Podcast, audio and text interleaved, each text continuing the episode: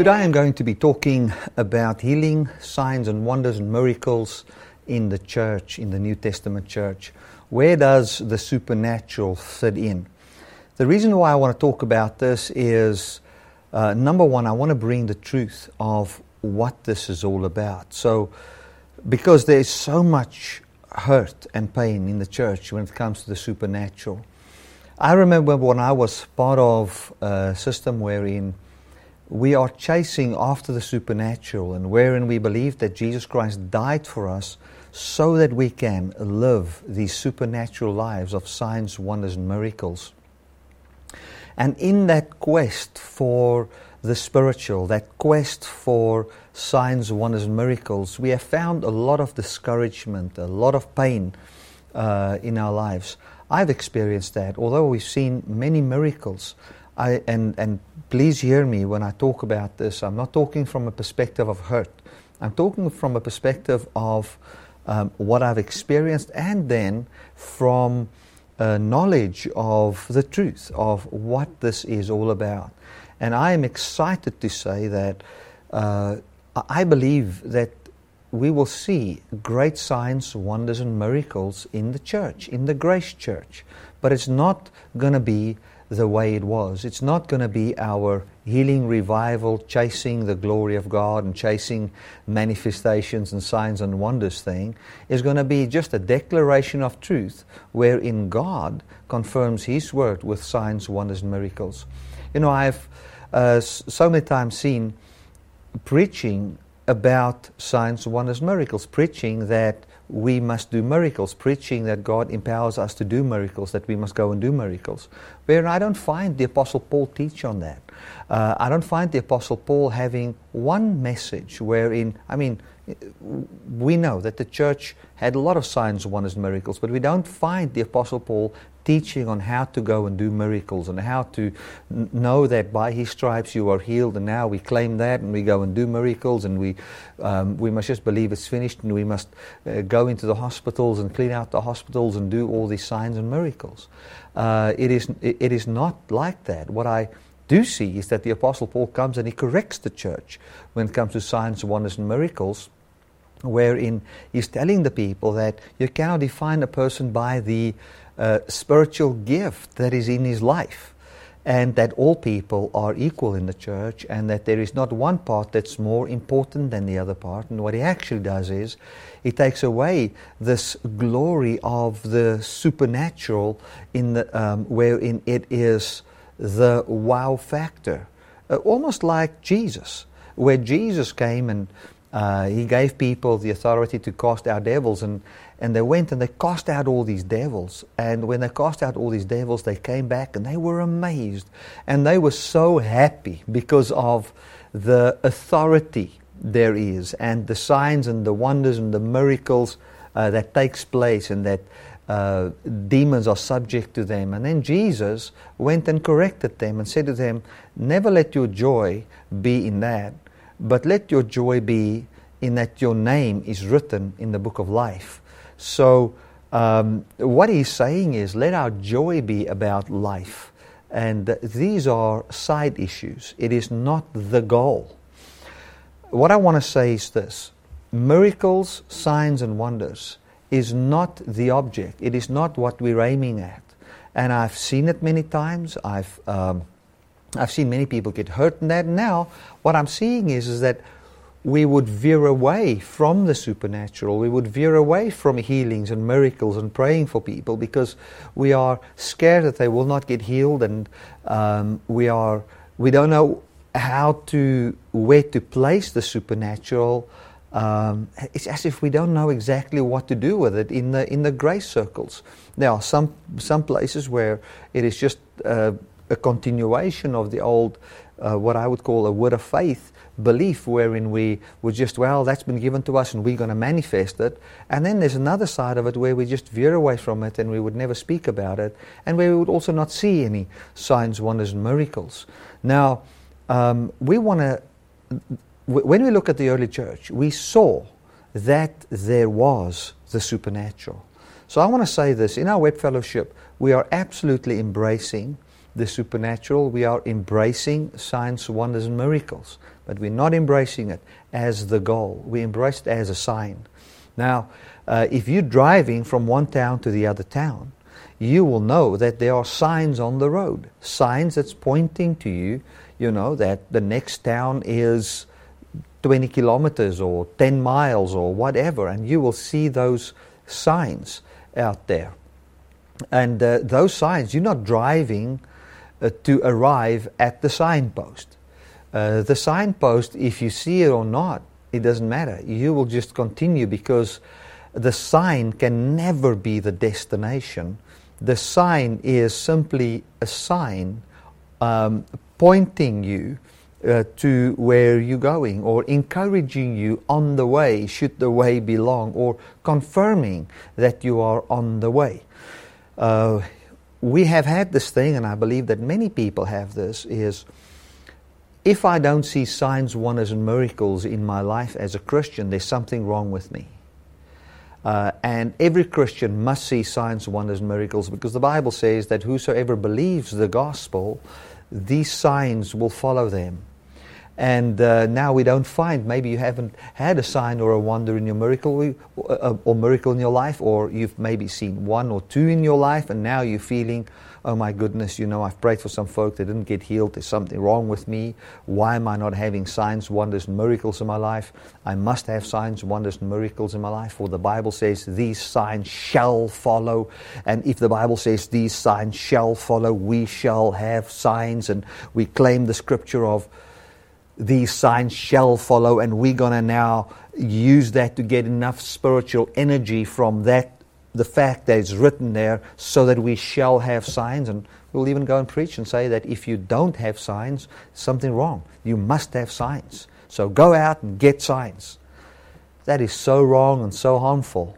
Um, it is not what the Bible talks about. Uh, Jesus did say that these signs shall follow those that believe. That is what's written in Mark 16, although some people say in the original manuscripts that part is not there, but I think it was good enough that it made my Bible.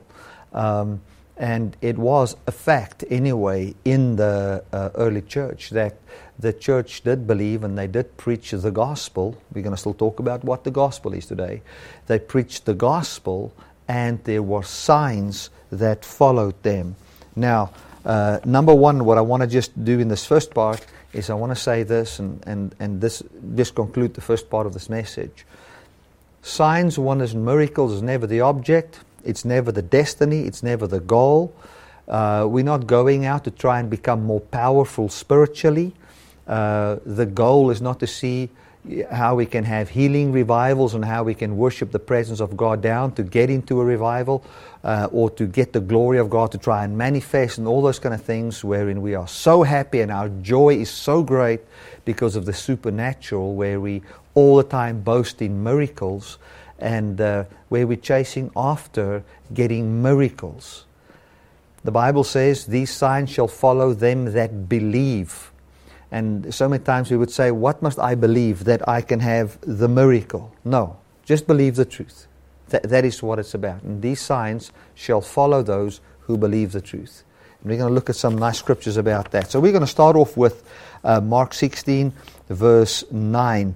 It says, Now, when he was risen early on the first day of the week, he appeared first to Mary Magdalene, from whom he had cast out seven demons she went and told them that he had um, told them that had been with him, and they mourned and wept. And they, when they heard that he was alive and had been seen of her, disbelieved. So they didn't believe. Then verse 12. And after these things he was manifested in another form unto two of them as they walked on their way into the country. We know it was on the way to Emmaus. And they went away and told it to the rest, neither believed they them. And afterwards he was manifested unto the eleven themselves, and sat at meat, and he upbraided them or rebuked them for their unbelief and hardness of heart, because they believed not them that had seen him after he was risen. Um, and he said unto them, verse 15, Go into all the world and preach the gospel to every creature. He that believes and is baptized shall be saved, and he that believes not shall be damned. And these signs shall follow them that believe. In my name shall they cast out devils, they shall speak with new tongues. They shall take up serpents, and if they drink any deadly thing, it shall not hurt them. They shall lay their hands on the sick, and they shall recover. So then, after the Lord had spoken unto them, he was raised up into heaven, and sat on the right hand of God. And they went forth and preached everywhere, the Lord working with them and confirming the word with signs following. Amen. Now, this is an amazing piece of scripture. Uh, what it basically talks about is uh, just the Jesus and his resurrection. And when he was raised, Mary came to the grave and she saw that uh, the grave is empty. An angel appeared to her and said, he is, he is there no more, and said to her, Look, there is the cloth, there is the place where he was laid. He's not there anymore. He was risen. And uh, she ran and went and told the disciples. And when she ran, she went with the good news of Jesus that was raised from the dead. You must remember, these people were sorrowful and they were crying because their Messiah died. The one that had the words of life passed away. Uh, the one that was their companion and their friend, who didn't look at their sins, who wasn't mindful of their sins, but mindful of their value, has died. Uh, the Jews uh, put him upon the cross. They murdered him. They killed him. They, uh, they manifested their sin towards him and, dest- and, and wanted to destroy him. And he died. And uh, that was very bad news. It was bad news that Jesus has died. And then Mary came with the good news. What was this good news? It was the good news of his resurrection. He was raised from the dead. And um, as he was uh, as she was running with this good news, she wasn't running with the good news of finally she can now have financial prosperity because Jesus was raised. She didn't have the good news and say, Guys, I want to tell you, I've got good news for you. We can now do signs, wonders, and miracles. That's not what he said, what, what was in her mouth. She had the good news that Jesus was raised from the dead. That was the good news. And they did not believe that Jesus was raised from the dead, which is a very important point uh, that, I'm, that, that, that, that we need to take note of. That was the good news. The gospel, the good news was that Jesus was raised from the dead and that a man has conquered death. That is the good news. Then Jesus appeared to two men on the way to Emmaus. After he appeared to them, they knew that it was Jesus. And then they went and told the others, and they did not believe that it was Jesus. Then he appeared to all of them, and he said to them, Listen, Jeremiah, why are you so full of unbelief? And he appeared to them, and then they saw him resurrected, and they believed that he was raised. And then we read this passage. It says, He that believed, um, he that believes and is baptized shall be saved, but he that believes not shall be damned.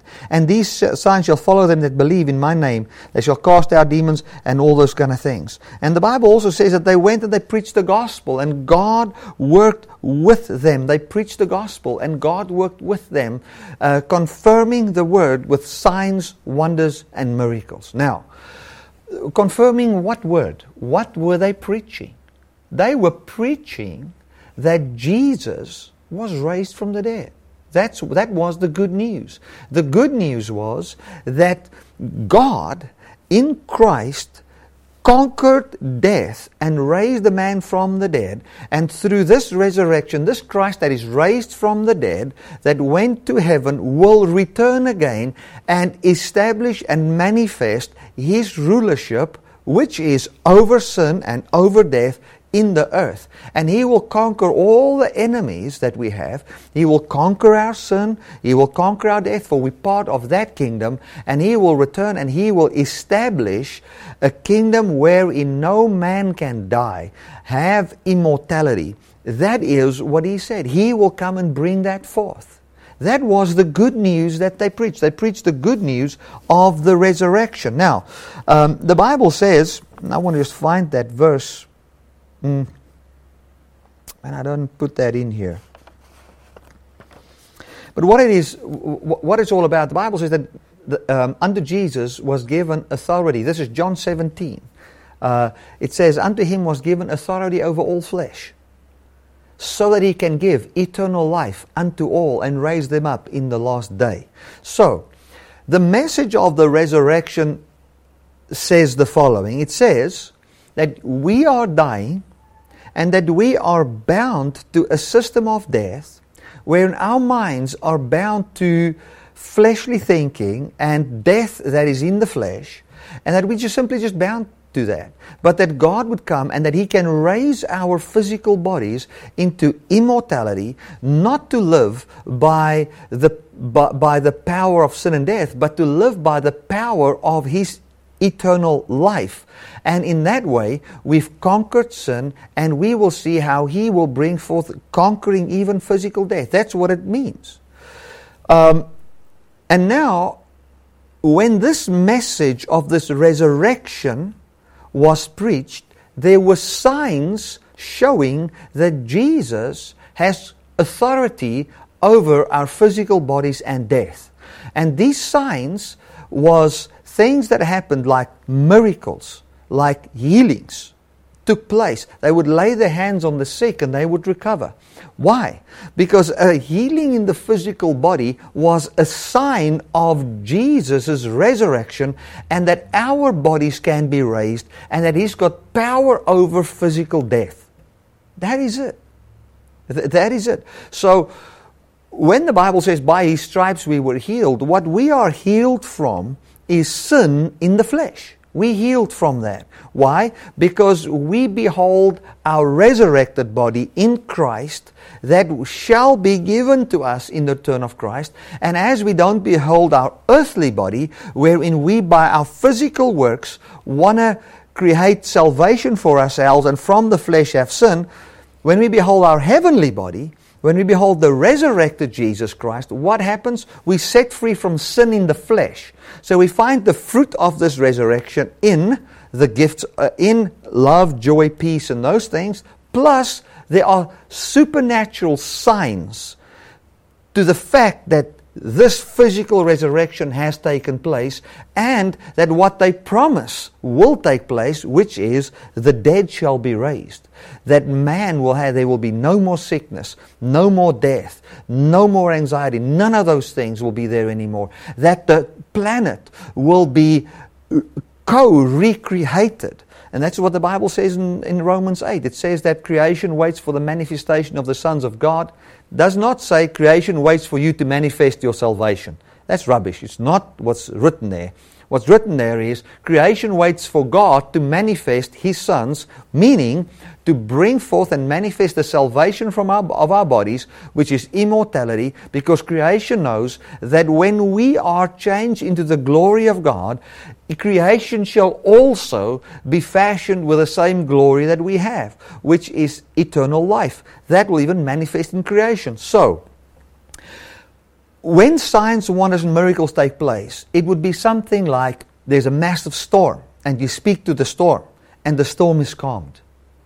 Uh, a sign where, uh, you know, we find, I mean, amazing things like what Jesus did, walking on water, or um, changing water into wine, or signs that shows that Jesus has got authority and power even over nature. Signs that show that Jesus has got authority over sickness and disease and that he can bring eternal life. Uh, signs, and all these signs, if you go and read these signs, it all points basically to the resurrected body and the power over death. This is what it says. It says, And these signs shall follow them that believe. In my name they will cast out devils.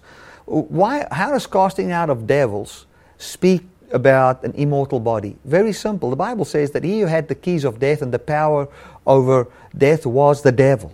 And now we're casting out demons. What is that talking about? It talks about an authority that's higher than that authority. Um, it talks about the end of him that had power over death and that life belongs to our Lord now and he will give us life and manifestations. They will speak with new tongues. Bible says, if I speak with tongue of men and that of angels. Uh, the Bible also says that uh, our resurrected bodies, in the, in the resurrection, we will be like the angels. It doesn't say we will be spirit angel beings. It says we will be like the angels. In other words, uh, and the context there was not given in marriage and those kind of things, but it talks about uh, uh, a state of being which is, I believe, in the physical, but like the angels. So when we pray in tongues, I believe we're speaking with the tongues of angels. In other words, we're talking with the tongues of the world to come, the language of the world to come. So now we find that we're already speaking a different language. What is that different language? It, it, it already points that we in this world now, with, with an unfruitful understanding, we can speak a language that we cannot even, that we've never been taught. It is a sign of the resurrected body wherein we can now already speak the language of that body, um, of that resurrection.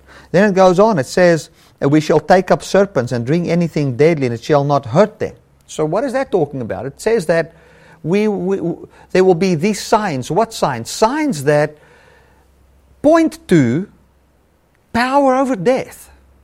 That's what it talks about. That's why when we preach, we don't preach we can do miracles because that is not what what is preached. That is not what the apostle preached. The apostle, we don't find anywhere any of the apostles teaching people five steps to have a greater healing ministry. We don't find that. We don't find Jesus um, uh, or the apostles having a nice teaching of at least a half a chapter or a chapter where they teach the people on how to heal the sick and what to see in their mind when they pray for the sick. Well, none of that. We just find that they were, were encouraged to go and preach the gospel, the good news of the resurrection of Jesus. We find that that's what they've done. And their hearts was open that God would bring forth signs pointing to this message of immortality. That is what it is. Now I want to say something, and I, this can shock you. And I don't. My heart is not to shock anybody.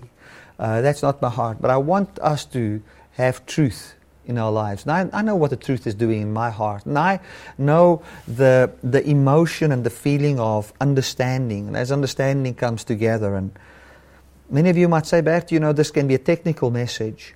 But this is what I want to say to you, and technical or not, this brings life. It brings life to me, and I'm, I, I want to share it with you. When God made Adam and Eve, He didn't make Adam and Eve as immortal beings.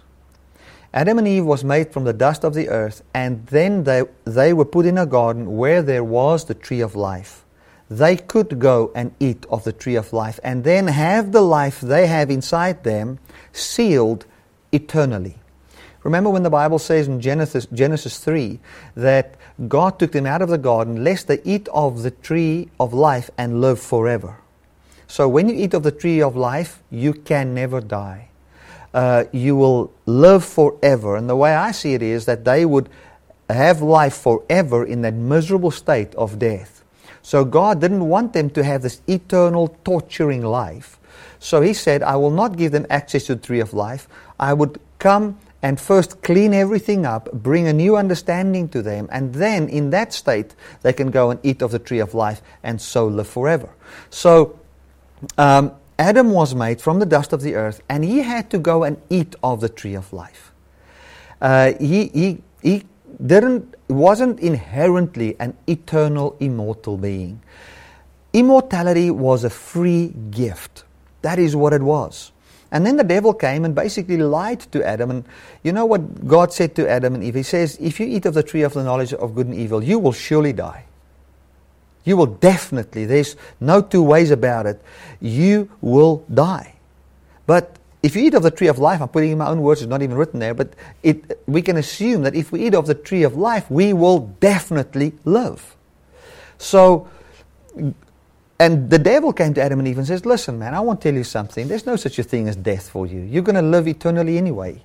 You know, it is just, you're either going to live it by, by, by God or you don't have to have God give you this. You, can, you already have this eternal life, this eternal existence. And you can have a good life by just doing the right things. And so your life can be preserved and it will continue forever. It was a lie. And then God came and Jesus Christ, and what He did was He took this Adam that died and revived him so that life was made available to us. And now, we who believe, this Spirit that raised Jesus from the dead can also quicken our mortal bodies, and we can have eternal life as a free gift. That is what it is. And then when Jesus was raised, there was great joy in the camp. Why? Because the people, the Jewish people, expected.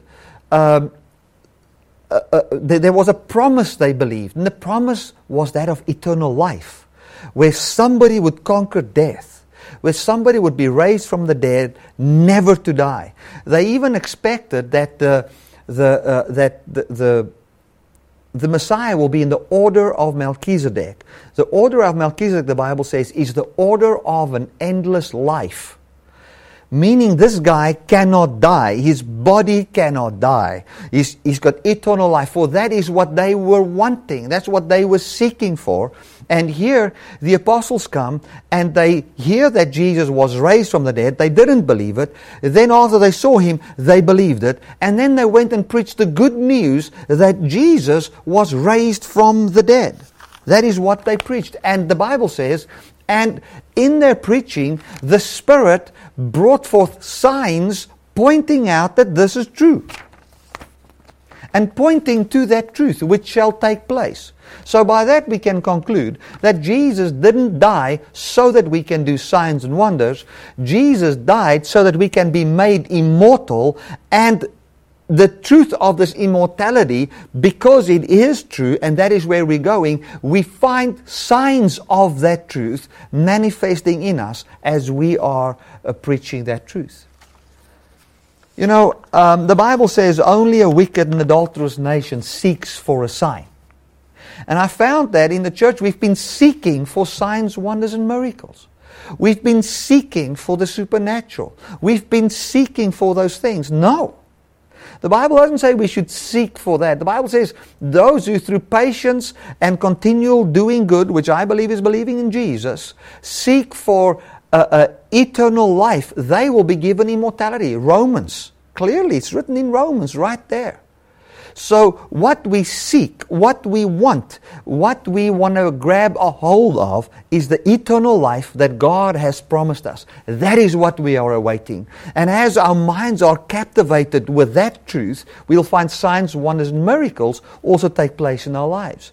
And we will find as we preach this truth, this passion will drive us as we preach this truth, where we will see a sick person, we'll find the overwhelming power of the Holy Spirit in us, a prompting inside us that says, lay your hands on that person. You will just say, man, he's come to bring us immortality in our bodies. And we'll see a sick person, lay our hands on them and say, be healed, and they will be healed. And that would be the power of that truth will raise that sick person up, and it will be a sign to all of the immortality, not distracting man from the truth.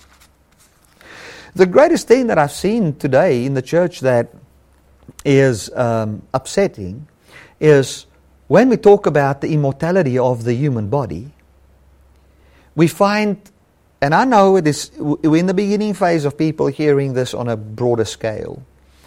Um, people are like, well, I don't know, you know, uh, what, is this strange teaching now? Uh, isn't the whole thing about heaven and hell and who's going to go to heaven and who's going to go to hell? No, it is not about that. It's never been about that. It has been about a loving God that takes dust that has got no life in it, makes it alive, and when it is alive, it gives it the opportunity to have the life that was borrowed to it preserved eternally, that this person will ever live and not die.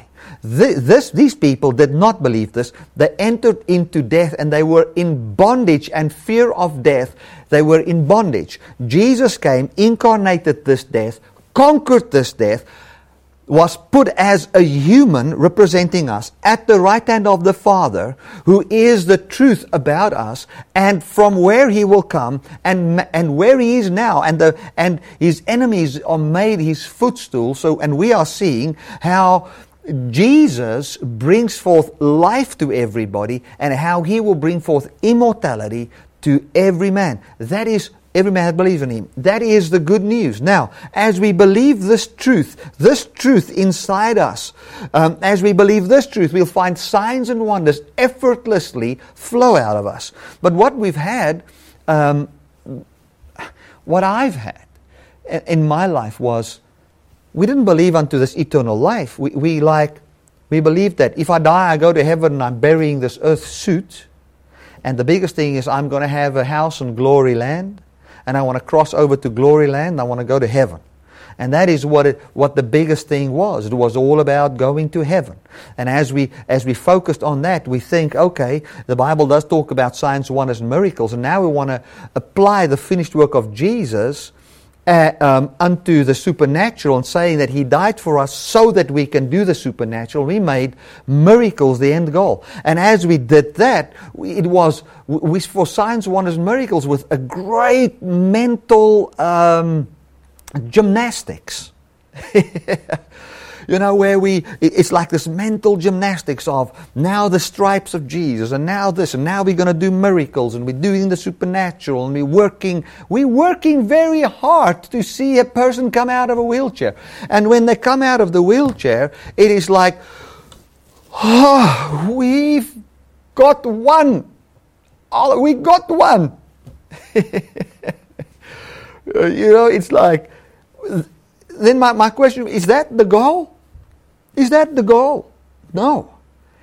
You know, the way I see it now is when I see a miracle, I don't read the miracles in the Old Testament anymore as, um, okay, they saw a miracle and I look at what did he do? Now Jesus spat in the ground and then when he spat in the ground he made the eye. So now trying to figure out what key does he have to do the supernatural and how did he get, try and get it right because we want to do no all of a sudden i see when he took an eye and he put a he created an eye out of mud smeared on the eye or some people say he created an eyeball and put it on there and the guy went and washed and had brand new eyes you know what it says to me it says man this guy has got the power over the physical body. He is the creator, and He can create a brand new body for me. That's what it says. All of a sudden, it is a sign. All of a sudden, it's not a destiny anymore. And unfortunately, you know, I see signs, of wonders, and miracles, and it has been like that in my life for a while, where the end goal is signs, of wonders, and miracles. Not cognitively. Cognitively, we would say, no, we want people to get saved. And when people receive Jesus, we're very happy, glory to God. But if we see uh, uh, people out of a wheelchair and those kind of things. Then we're like, really, th- this is major. Th- this is really major. Because that's really a real man of God because of these signs, wonders, miracles. No. Um, let me read Acts 4 here. It says, And they spoke unto the people, the priests and the captain of the temple, and the Sadducees came upon them, being grieved. Now, this is what, now we're looking at what the disciples preached. This Acts 4, verse 1. The, the Sadducees came and they saw the disciples preaching, and it says, being grieved that they taught the people and preached through Jesus the resurrection from the dead. And they laid hands on them and put them in hold unto the next day, for it was now um, evening. Howbeit, many of them which heard the word believed, and the number of the men was about 5,000. Okay, so what happened here? It says that these people preached the resurrection from the dead through the name of Jesus. Now, what did these people understand by the resurrection from the dead? They preached the gospel the good news that Jesus was raised from the dead and he is the captain of our salvation, that we will be raised from the dead. And he preached unto them not to fear death because Jesus has conquered death and that life and immortality has now been made manifest through the preaching of the good news that Jesus was raised. Isn't that what the Bible says? The Bible says life and immortality came to light through the preaching of the gospel. Okay, through this gospel, we find that life and immortality has come to light. Through this gospel, life and immortality has been made ours. We can see through what gospel? That Jesus was raised. So let me read it again. We want to see exactly what the apostles preached. They went and they preached, and the Sadducees were grieved. Why? Being grieved that they taught the people and preached through Jesus the resurrection from the dead. Glory to God. So they said, they said, We've got good news for you. You can be raised from the dead. We've got good news for you. God came in Jesus he is the high priest of mankind. He's in the order of Melchizedek. He is the Messiah, not just of the Jew, but of the Gentile also. And he is the one that will establish the reign of God in the earth. And his kingdom is at hand. And his kingdom is now. He's poured out his spirit upon man. And um, through this spirit, he will make your bodies immortal and raise you from the grave. And I'm sure they testified about Jesus being raised. And I'm sure they also testified as what um, I think it was Matthew did, where they where, where he talk, talked about Jesus in his writing, because that's what he, how he preached the gospel. In his writing, he says, when Jesus was raised from the dead, many old saints who has died, in my words, who has already returned to dust, whose bones weren't even there, they came out of the graves and they appeared to many or preached the gospel to many, which was what? The resurrection from the dead. That's why signs and wonders and miracles takes place in this physical dimension wherein we see bodies being supernaturally healed, wherein we see signs and wonders of uh, people being transported from one place to another place, where we see um, supernatural people organs become new, where, um, where, where, where steel pins and stuff disappear out of arms and the x-rays can show it, where we see signs, wonders, and miracles. I remember I prayed for a man who had a small hand. He, he was a big guy, but with very small hands, like children hands on a grown up man. And we were in Bible school. I can never forget that. We, this was like 20 something years ago, laid hands on that man in the street, and his hands grew out right there. What, you know, we went away, wow, we are used of God, the anointing of God. But we never knew that that is the sign that God has got power over that guy's crippled body to, even when he's died, make him immortal. We saw the sign, but we didn't understand what the sign was saying. You know, the Bible says we should not pray in tongues without interpretation. It is just like this babbling and nobody knows what it means. In the same way, I want to say a lot of these signs, wonders, and miracles that takes place is almost like praying in tongues without understanding. We don't know what it points to, neither, neither is it encouraging in any way. It is actually, and let me be frank with you, you know, I found amongst preachers, and just, not, not just preachers, but amongst people, a competition on who's got the greatest miracles. We've got this competition, you know. This one prayed and that one prayed. And when a man of God really gets tired of laying hands on people now, then and, and he gets used to miracles now, then he will say to other people, Well, it's now your time to pray for the sick and they can pray and then and then he would like feel good in his heart because of you know how many people under him now has got miracles. And it's just people I just want to be plainly honest about things. It doesn't help we we hide things and not live in the reality of don't we want to walk in freedom? We want to be free. That is what this is about. So, um, what about having miracles with, with understanding? Where we would pray, preach immortality. And as we preach immortality, we would see, lay hands on the sick. Or um, there will be signs in our ministries that points to this. What about that? Where that sign, people will say, truly, you know, let, let, me tell you what miracles does. Miracles does the following. If it is, a, if it is Buddhist doing miracles or whosoever doing miracles, a miracle makes people think what this guy says is true. Now, if we say, you know, if, if we just do miracles without the knowledge that this miracle point to the resurrection and make in people's minds the resurrection true, where they have hope of immortality in their bodies, what use is there for miracles? It's supposed to be a sign unto the truth. That is, that is what it's supposed to be. So in Acts, here they come and, and they preach this resurrection. They put in jail. Let's read Acts 5 again. It says, and now they're put in jail and, and then um, the angel appears and now they're going to get out of jail. And this is what the angel of the Lord by night said to them. It says in Acts 5:19 it says, "But the angel of the Lord by night opened the prison doors and brought them forth and said, Go and stand and speak in the temple to the people all the words of this life." So what did the angel say in verse 20? Go and stand. He, he took them, they preached the resurrection, immortality to a human body because of through Jesus. They said, believe in Jesus and you'll have immortality. That's what they said. They didn't say, believe in Jesus and you'll go to heaven.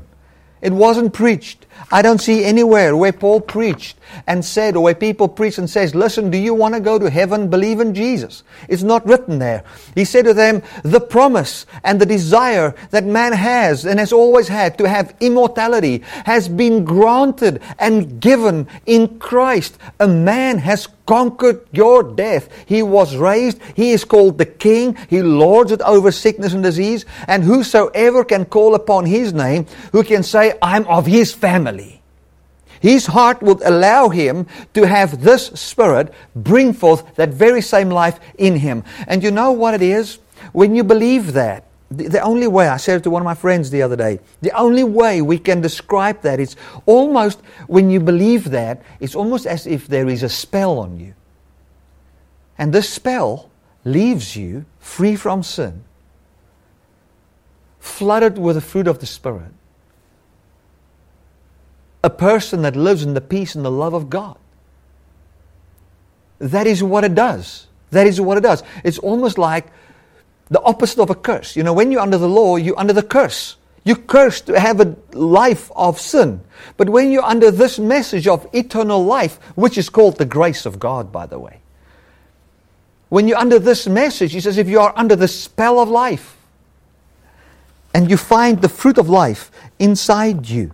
So here he says in verse 20, Go stand and speak in the temple Go and stand and speak in the temple to the people all the words of this life. It doesn't say the words of this life, meaning the words of this life. Yeah, you know, the football this and politics this.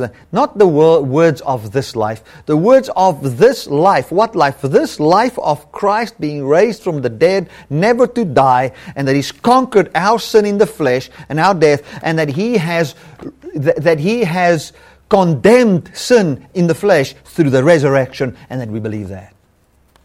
That is what the Bible says, and many believed. Let me read it there. It says um, in in verse 4, Acts 4, verse 4, howbeit many of them which heard the word believed. Heard what word? The word being preached that through Jesus is the resurrection from the dead, for he was raised from the dead. Those who believe that. That is called a believer. That is the believers. They were called believers. If they said the believers, it, it would not be, we, we think today the believers are those of the Christian faith that believe in Jesus. No, no.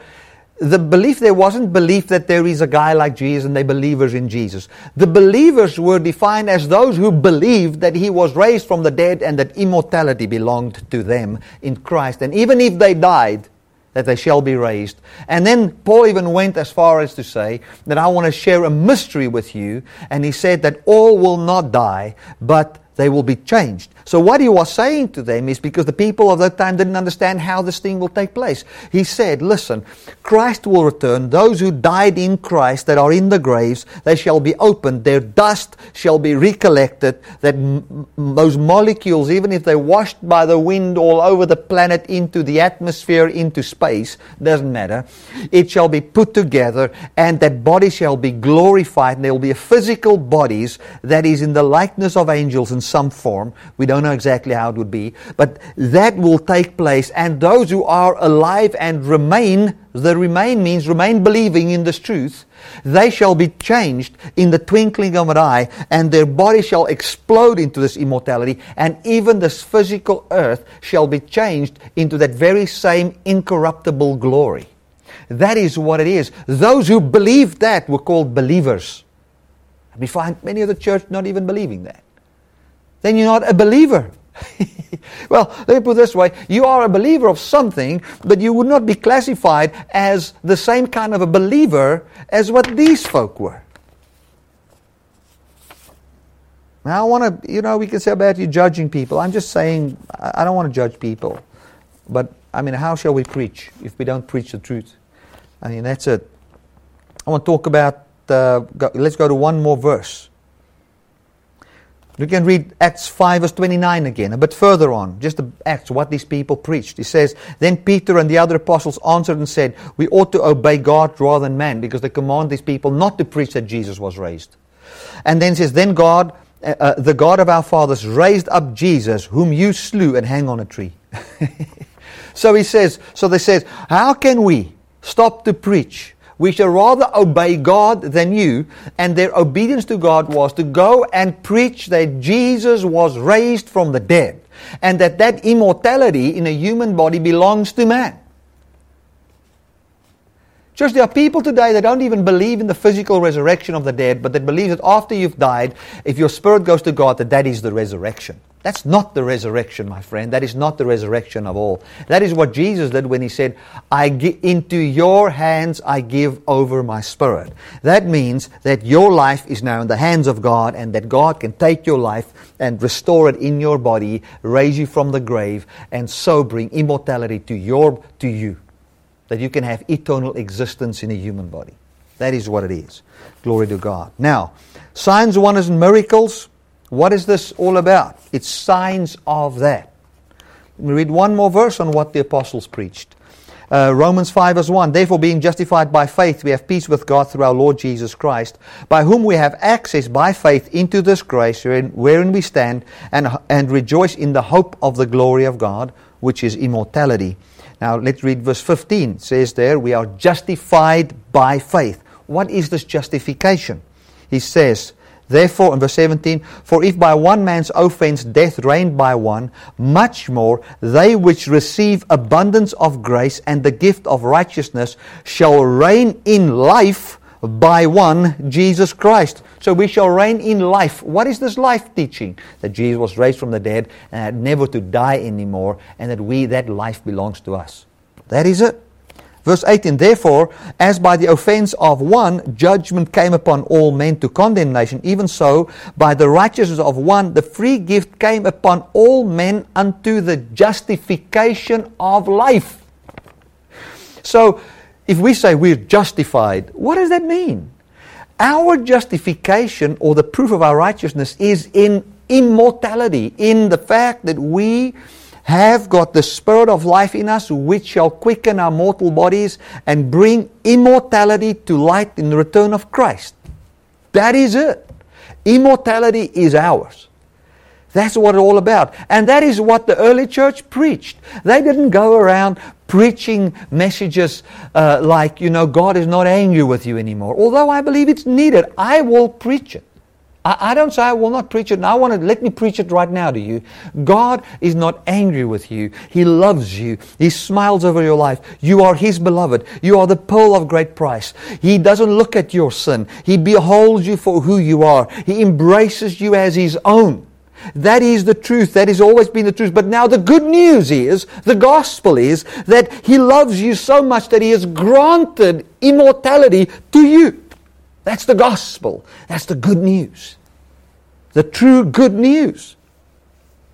That we, we will, that we don't have to die and go back to dust, but that we can have eternal life. That is the gospel. Now I will tell you, you might disagree with me. Um, I don't want to say let it be. Let, let you agree and let the Lord convince your heart about this. You might have many questions. Go and ask the Lord. He will answer you and He will show you, and you will be able to share in the very same joy as what I'm having right now. This is what Paul said, uh, what John said. He says, We want to testify of that which was from the beginning. What was from the beginning? Titus 1 verse 2. From the beginning was the message of immortality. The Bible says that how God, before the creation of the world, God who cannot lie, promised eternal life to us. So eternal life is not inherent. It's not as if you're born now, you possess eternal life and you can just live forever. No. Eternal life means that he is now granted unto man through Jesus Christ, and it's a promise unto man that we will be able to live forever on account of Jesus. That is what the promise is. And now that word was what the Jews had in mind all the time. And here comes the Apostle Paul, he was a Pharisee, he believed in the resurrection, and he says, Well, this message of the resurrection, we don't know how it's going to take place. We know the Messiah's got something to do with it. And here is Jesus. He was raised. I saw the guy.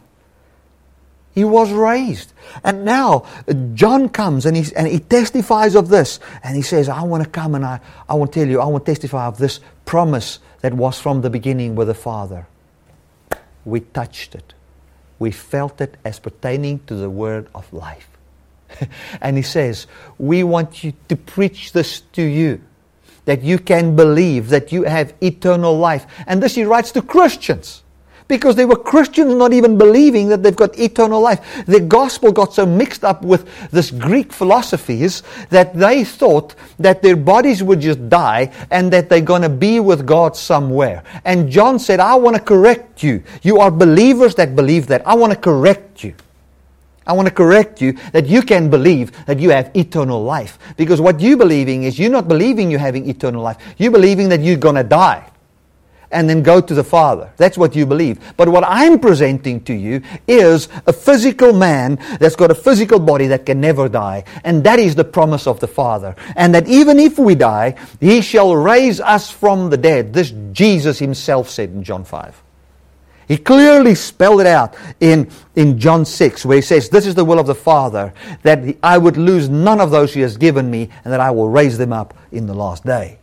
So John came and he tried to correct this, this Greek philosophy that entered into uh, Christianity in John. And he declared to us what eternal life is now, to signs, wonders, and miracles.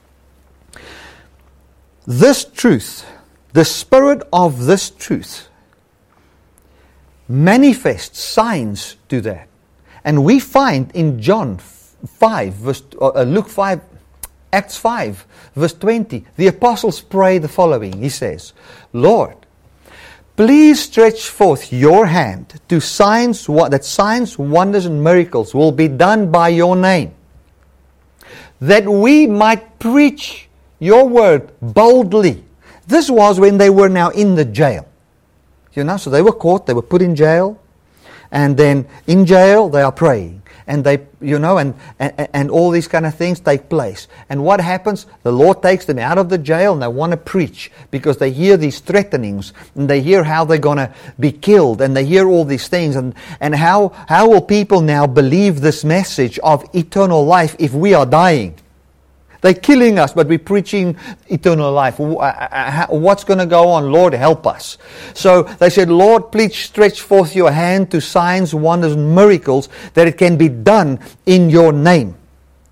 And if that can be done in your name, you know, then we can preach with boldness. Preach what with boldness? That you were raised from the dead and that we can have eternal life and that you have conquered our sin and death in our bodies and that we shall be raised from the dead. So it would be nice if you do some, you know, some people get raised from the dead, some sick people, blind eyes open, deaf ears open, those kind of things. You know, when those kind of things happen, people will see and it will be a confirmation of what we are preaching, not a confirmation of us.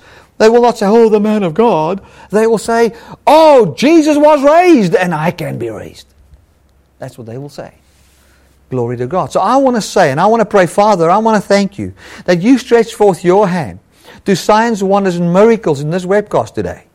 That, that I can preach this word, of, this word of the resurrection with boldness in the earth. By you stretching forth your hand to signs, wonders, and miracles. Thank you for that, Lord. In Jesus' mighty name. That will be done by your name. Thank you, Lord. Amen. Father, I want to just stretch forth my hands to people that are watching right now. And I, I, I, I say Cancer, be healed in the mighty name of Jesus. In the name of Jesus, I raise you up.